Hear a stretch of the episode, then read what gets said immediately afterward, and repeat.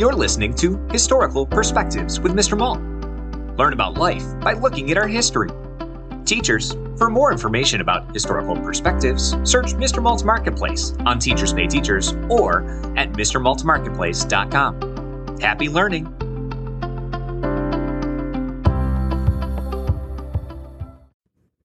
A trip of many lifetimes. Aquina sat up excitedly as soon as her bedroom door opened. Her mama laughed as she realized her daughter was wide awake at 6 a.m. Today was a big day. Not only would it be Aquina's first time on an airplane, but it would be her first visit to the land of her ancestors. I'll be ready in 10 minutes, Mama, Aquina said as she ran to the bathroom to brush her teeth. Mama started to make her bed when Aquina came right back into the room with toothpaste on her chin. Brush a little longer, my excited, precious child.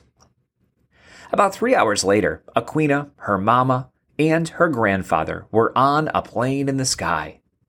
Aquina held her special quahog shell against the plane's window, as if the shell could see too. That seashell was very special to her. Generations of women in her family handed it down to every first daughter. Some great great great grandmother, no one could remember how many greats it actually was, was a member of the Wampanoag Nation in the 1600s. That ancestor survived a great sickness as a little girl and later married a white man who settled far west of her homeland. According to the stories, collecting shells was an important part of her childhood. For a school project, Aquina had studied the Wampanoag people in the 1600s. She learned about the special shells and how they made beautiful things out of them. I want to go there, Aquina announced after she presented that project in school. I want to walk on the land where my grandmother walked. I want to see the shells and the jewelry, and I want to know more about that part of me. That was two years ago now. From that day on, her mama and grandfather researched, saved, and planned.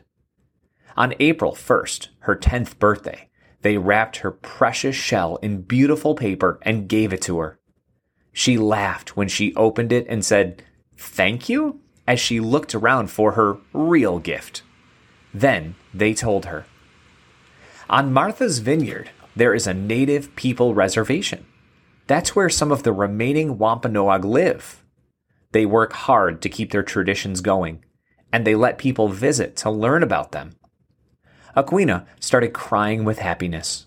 She didn't think it would ever really happen. After the airplane trip and a ferry ride to the island, she fell asleep in spite of her excitement.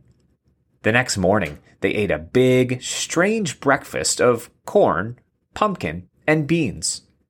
Then, a stranger in a beaded belt walked up to their table.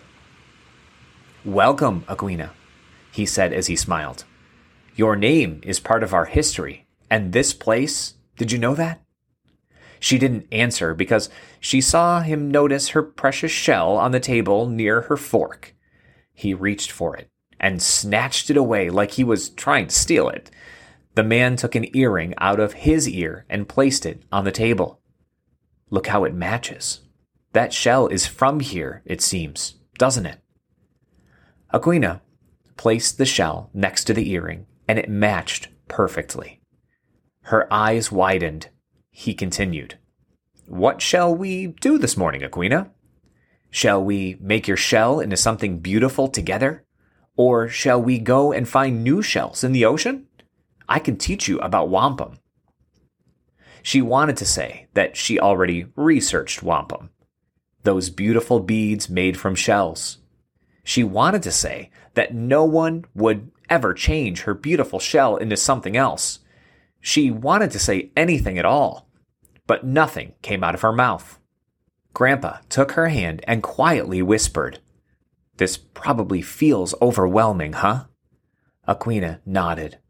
He continued, Let's make this day into whatever you want, okay? Aquina nodded again. They had never seen her so quiet.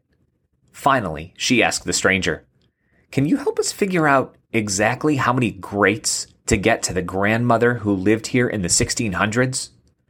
The bearded stranger answered, Absolutely. Let's start with her name. What was her name? Aquina, she answered at the same time as her mama and grandfather. She never felt more excited about that part of her story.